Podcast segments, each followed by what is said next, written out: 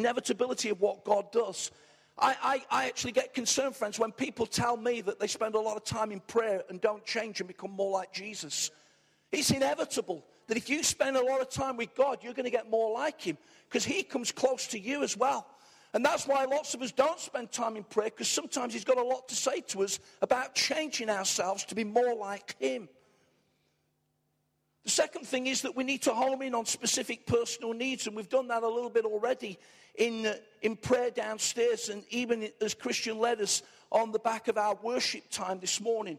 And there are personal needs around the room. Don't overly personalize this season.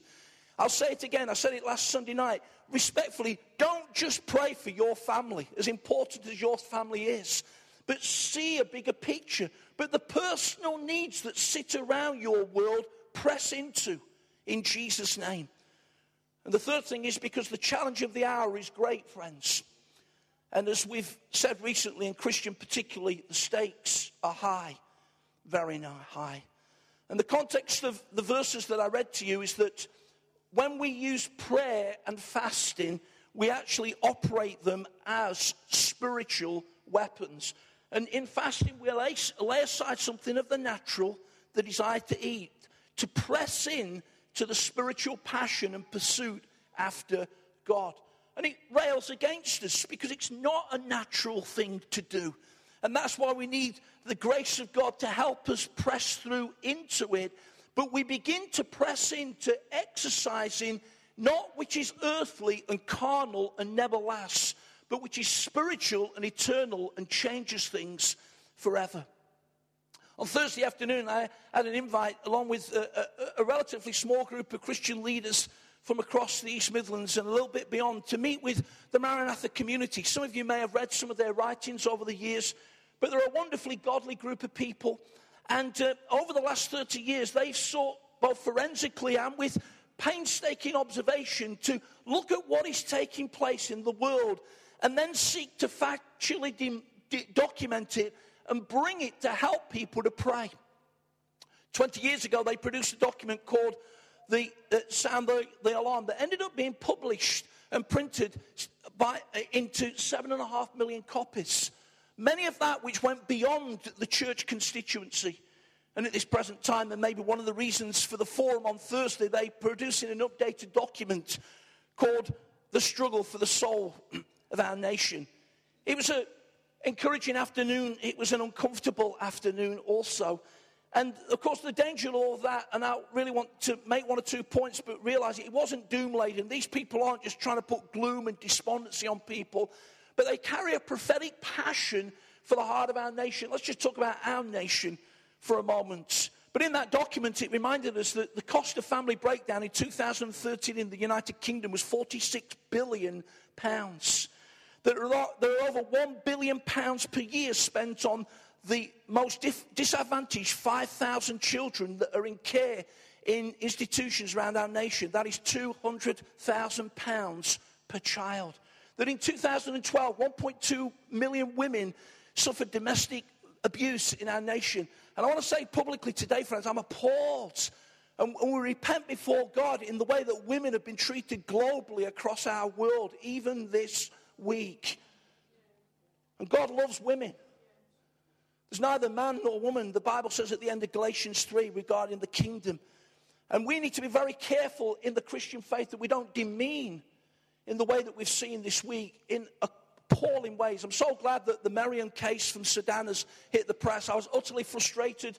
Thank God for organizations like Christian Solidarity Worldwide that have worked tirelessly but thank God for the Times, they had it on their front leader column on Friday and yesterday. And guess what? Prime Minister Cameron's all over the news last night saying he doesn't agree with it. It'd be nice if he'd have said it two weeks ago. But at least we've got something out there.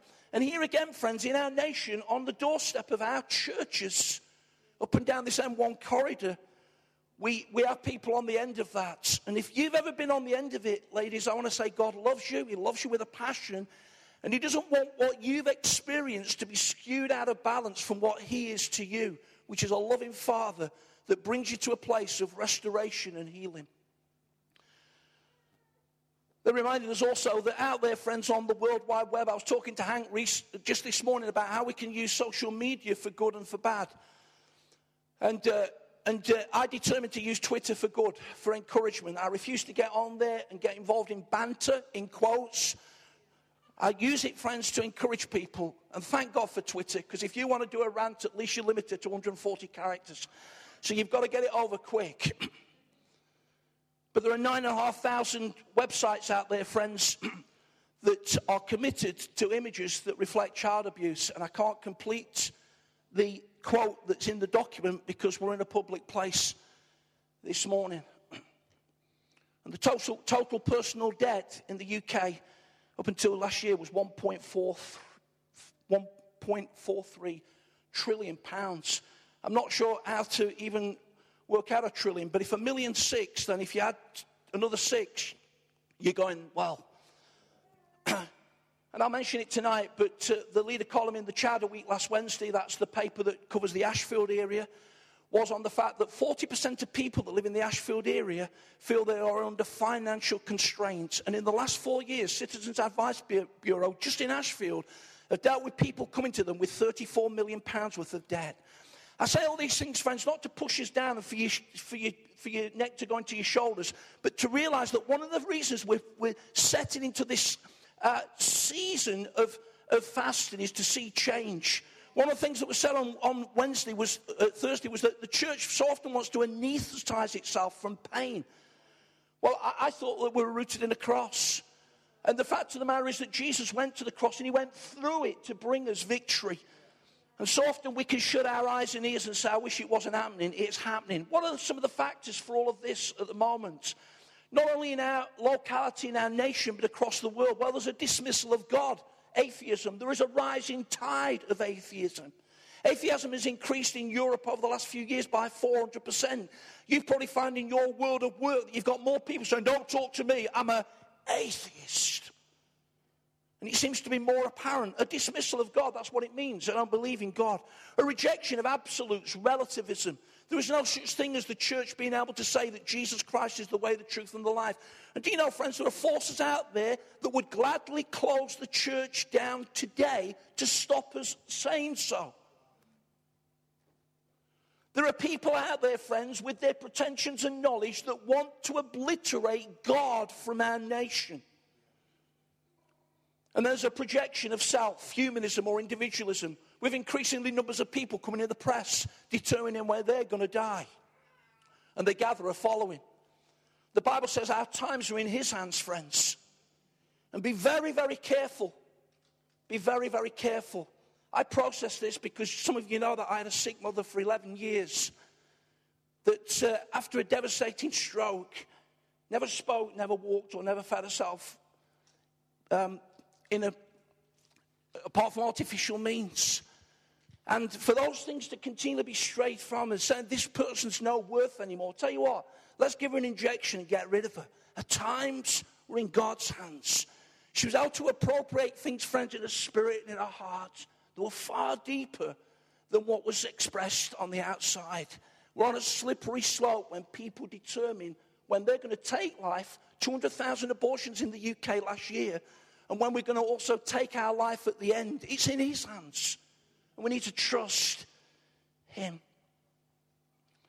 So these are some of the things. Unless you feel that this was a doom laden thing, it wasn't, because the whole passion was out of facts and out of the reality of where we are spiritually in our nation. It was to give hope, it was to sit and to listen to the Lord. And one of the things that we need to do, friends, in this season is to listen. I was talking to one of, the, one of our friends up in, in Mansfield yesterday.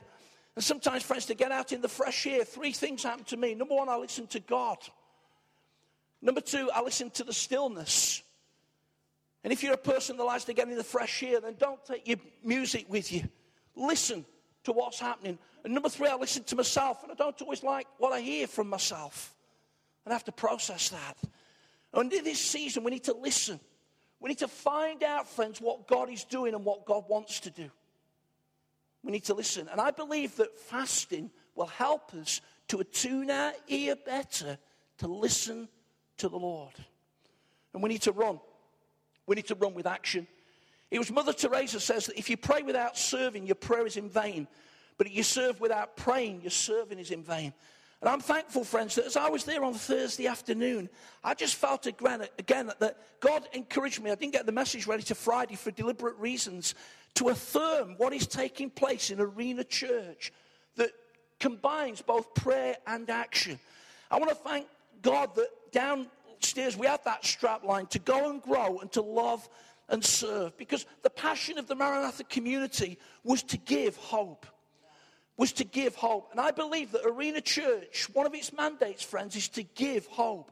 So last week, on the back of this gloomy backcloth, some of the leaders were talking about how they were in Merseyside and Manchester, seeing incredible Christian projects that were taking place that were giving hope.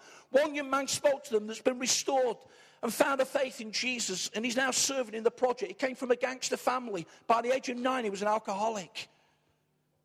And God has turned him around and completely changed his life. And I want to say, friends, that Gary Rucci came here and, and Christian reflected this to Gary recently. Gary Rucci, a fellow member, colleague, friend of the national leadership team, came to us about three years ago and says, The sign of a missional church is this that if your church wasn't operating tomorrow morning, would it be missed? Let's ask that about Ilkeston. If Arena Church this morning, friends, says this is the last service, guys, we're finished we're, we're, we're closing it down. Would we be missed? The answer is unequivocally yes. Hundreds of people are being ministered to in this area every week, and they are receiving hope. And I want to encourage us to continue to be purveyors of hope. I don't know if you can remember the old butchers going down the high street, but it used to say, John Smith and Son. You know, you're going to be a butcher even if you don't want to be, lad. You know, but John Smith and Son purveyors of fine meats. Can you remember? He, so they were the go between between the farm and the public, the butcher. And I want to say, friends, that between God and His love and, uh, and the community out there, we find church, the hope of the world, purveyors of hope, carrying hope. And I want to say two things as, I'm, as, as, I, as I just move on from this. Micah 7 Verse 11 says, Heed the rod. The rod in the Bible speaks about authority.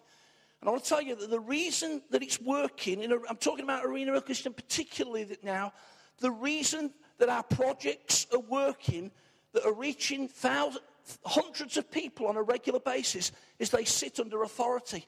if I can be bold this morning, they sit under this man's authority as he sits under Jesus Christ's authority. And here's what I just feel this morning that if any of us ever take it away from the authority of God, it will go away from us so quick we wonder what's happened. We must heed the rod. We must heed the rod. Whoever we are, whatever we're doing, we must continually submit to the authority that God has placed over what He is doing to enable us to be purveyors of hope. A Christian, I just felt a word and uh, just fascinating because I've written down in my notes, which I wrote on Friday, holy frustration. If you've mentioned the word frustration once this morning, you've mentioned it a thousand times, both downstairs and upstairs. Notice for me, it's not frustration, but it's holy frustration. And I just felt that in all of this, God was saying to you that sometimes you want that holy frustration to go away. But God actually says it's going to intensify. Sorry. It's going to intensify. And what I saw was you were like a container. You know, sometimes some of you may have containers or jars in your, in your kitchen, or maybe it, it, for bigger situations in the shed, and you put a label on it. So it's containing a particular thing. And all I saw, Christian, was your life with a label on it that said holy frustration. And God's continually causing you to carry that. It will intensify. It'll intensify in this season of fasting for change. And uh, you've got to keep pouring it out. Now, you understand in the Bible that pouring out means cost every time. So it's going to be costly. And I don't quite know what that means, but it's going to be a costly journey for you. And I say that carefully. But if you'll respond to it, if you'll process it, if you'll keep pouring out, then you'll take enemy territory and serve community in a way that will be immense immense. And some of you can have the joy of being a part of that by sitting under the authority of what he carries. Don't take it to yourself, heed the rod. I've got one or two things to say about Mansfield, but we're in Ilkeston. So let me come back to the text in case you forgot it. Thought I forgot it. Four things, briefly, and they will be bullet points. Four things from the text this morning in this season of fasting for change. Number one, the certainty of the enemy. For though we live in a world, we do not wage war as the world does. It doesn't say we don't wage war. He says that we don't wage war as the world does. Someone said once that the church needs to be on a war footing, the certainty of the enemy. I wish I could get up this morning, friends, as a preacher of God's word and say the devil wasn't real and he's not alive, but I can't. I can't. And the reality was, we don't have time to pursue it this morning, that his kingdom of darkness was established on rebellion. You get little insights in Isaiah 14 and Ezekiel 28 about Lucifer, the leader of worship in the heavenlies, wanting to be like God. And God says, No way, no one shares my glory. And this huge rebellion that took place in the heavenlies, this mystical uh, rejection of the purpose of God. Little wonder, friends, that we see rebellion all around us. It's the very foundation stone of the kingdom of darkness. And the enemy is real, and some of you know how real he is. And you're rejoicing in God this morning as we lifted holy hands that there's been a turnaround in your life. But the thief comes to steal and to kill and destroy. He has no sentiment about it. If he can take you out, if he can devastate you, if he can wreck you by booze or drugs or illicit relationships, he'll do all of that and more. But I am come that you might have life and have it in all of its fullness. The certainty of the enemy. Secondly, the strategy that is employed. It's an organized kingdom. I think Christian made reference to this two weeks ago, but in Daniel chapter 10, we find that uh, Daniel was praying for 21 days. And in the vision, the messenger came to him and says, I heard you on the first day. But the king of Persia, almost certainly, friends, referring to something resistant in the heavenlies, has sought to withstand me for 21 days. It's taken three weeks to get the breakthrough. It's an organized kingdom of darkness that will resist us all it can. And it's an opposing kingdom as well as an organized kingdom. And the Bible reminds us of that in those verses. And if you go to 2 Corinthians 2 and verse 11, it says that we are not unaware of his schemes. We don't have time this morning to open that up. But we are not unaware of his schemes. We know how he operates. And we need to be wise in terms of how we respond to it. The third thing is, friends, the tenacity. How do we respond to that? How do we respond to a, a, certainty of an enemy and a strategy that he employs? And he employs it all the time. We respond in one way. There's many ways, but one of the ways that we respond in terms of the context of this message is the tenacity of fasting and prayer. It's a spiritual weapon. That's why so often we don't feel like doing it. We don't feel like doing it. It's a spiritual weapon. It comes from here. And in Luke's gospel, there are three specific responses to how people uh, engaged in this. Firstly, there was insisting. In Luke chapter 11, verses 5 to 10, the man goes, uh, the context here is praying and breaking through. The man goes to his friend and says, I've just got some folks arrive last minute, no bread in the house. My paraphrase, but this is literally what's being said. No bread in the house. His neighbor says, Clear off. I'm watching the telly. Clear off. But he kept asking. And he goes on to say in verse 8, because of your shameless audacity, you will sh- I will surely get up and give you what you need. In other words, there was a insisting of what God is doing. I say, asking it will be given you, seeking you will find, knock and it will be opened unto you. Some of you start need to freshly be insisting on the purposes that sit over your life, insisting on those prophetic words to come to being, insisting that the enemy takes his hand off your kids, insisting that the purposes of the Lord are worked through. You got to break through because you might find somebody saying in the middle of it, trying to get to God, and you clear off. But you need to press through, insisting. The second thing is battling. Luke chapter 11, verse 21. When a strong man fully armed guards his own house, his positions are safe. But when someone stronger attacks and overpowers him, he takes away the arm, armor in which the man trusted and divides up his plunder. Whoever is not with me is against me, and whoever does not gather scatters. There's got to be some pressing through, there's got to be some battling. because there are people doing this all over properties that should be God's and they think belong to them. And they need to be disarmed by one who is stronger and greater is he that is in you than he that is in the world. And we see a disarming of principalities and powers and a possessing of what God has called us to take hold of. And thirdly, there's a persisting in Luke 18. Because in Luke 18, Jesus tells another story and says, I want you to pray and never give up. And he tells the story of the lady that went to the unfair judge. And again, because she kept pressing through and pressing through, he heard her. This is not, friends, a reluctant God that says, you know what? I've got my arms crossed in heaven. I don't fancy blessing that arena church. What it is, friends, is recognizing that we need to press through that which will stop us at times seeking to get to God so that He might do what He wants to do with lavish blessing and goodness and mercy and grace. The tenacity of prayer and fasting. And fourthly, the victory that is possible. Thank God we finished, friends, on a really positive note.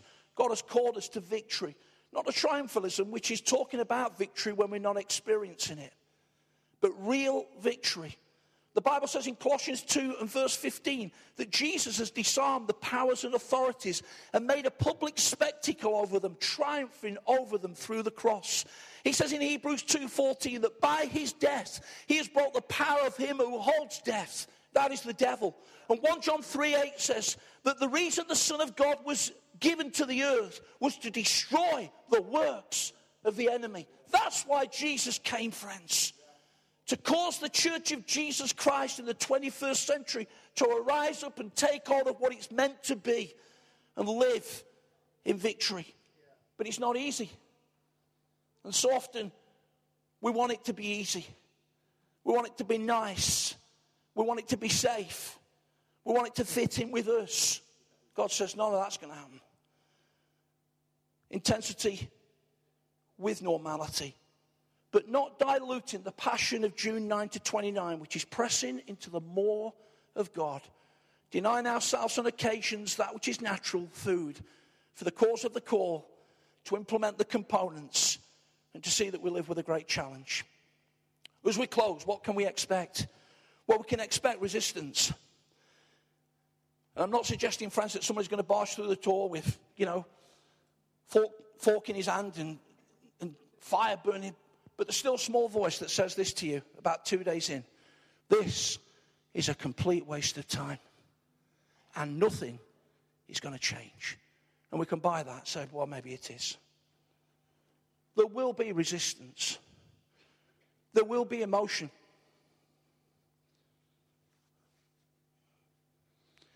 What was the first thing that Nehemiah did, friends, when he heard about the devastation of his city? He wept. And when he did a reconnoitre of the walls, chapter 2, he doesn't open it up, but I believe, friends, with all my heart, that this great leader took time to cry at the ruins. To cry at the ruins. And we thank God, friends, for all that he's doing. But even where we live, and we're glad to live in the East Midlands, and we're glad to live in the East Mid- M1 corridor, and we're glad to be here this morning. We need to take moments during this season to cry at the ruins. And I say to guys that are emotionally locked up because that's not your thing, let God come to you. Let God come to you. Let Him overwhelm you with His presence and cry at the ruins. We'll feel, hopefully, humility. Remember last week I said that one of the reasons for fasting in Psalm 35 was humility. Humility is not denying what you are, but it's allowing God to be exalted more than ever you would be. I believe that we'll know direction. I believe that we'll know times of sitting to enable us to move into times of running. And I believe that will come to the church, but I also believe it will come to people here. And often it will come by a nudge. And your immediate instinct is, oh, oh, no, oh, not me. But you see, as we press into God, the nudge becomes insistent. Oh, if God didn't keep nudging me, and He does. The insistent nudge of God. I believe, friends, that during this season we'll know breakthroughs. We're believing for breakthroughs in divine healing. And we believe in divine healing, not spiritual healing, divine healing, where the risen Lord Jesus, this week, Ascension Day, the risen Lord Jesus, going back to the right hand of the Father, authority, will come and break in in amazing ways in the power of His Spirit and heal people for the glory of God. We're believing for breakthroughs in finance. And if you've got to a place where you say, I can never get out of this, let's believe June 9 to 29, by the end of it, you've got out of it. Somehow, friends, God begins to give you a way ahead that means that you can live different in the future to what you've lived in the past. We believe in breakthroughs in circumstance, those giants that emerge over your life, and it seems impossible. The circumstance seems impossible. Maybe the circumstance is that you've got an unsafe partner. It's impossible that they're ever going to get saved. Maybe the circumstance, friends, is something at work that is so impossible. And God comes and begins to change circumstances for the glory of God. And I believe that we can expect victory. John says, This is the victory that overcomes the world, even our faith. So, Arena Church, we've done our best over these three Sunday mornings. May there be, in whatever way is appropriate to your response to the Lord out of the ministry, may there be a rising up of prayer and a fasting in this season that takes hold of the authority and call that God has called us to be, the church militant, that sees victories that only Jesus Christ could bring about so the church triumphant, it becomes increasingly possible when we engage with fasting for change.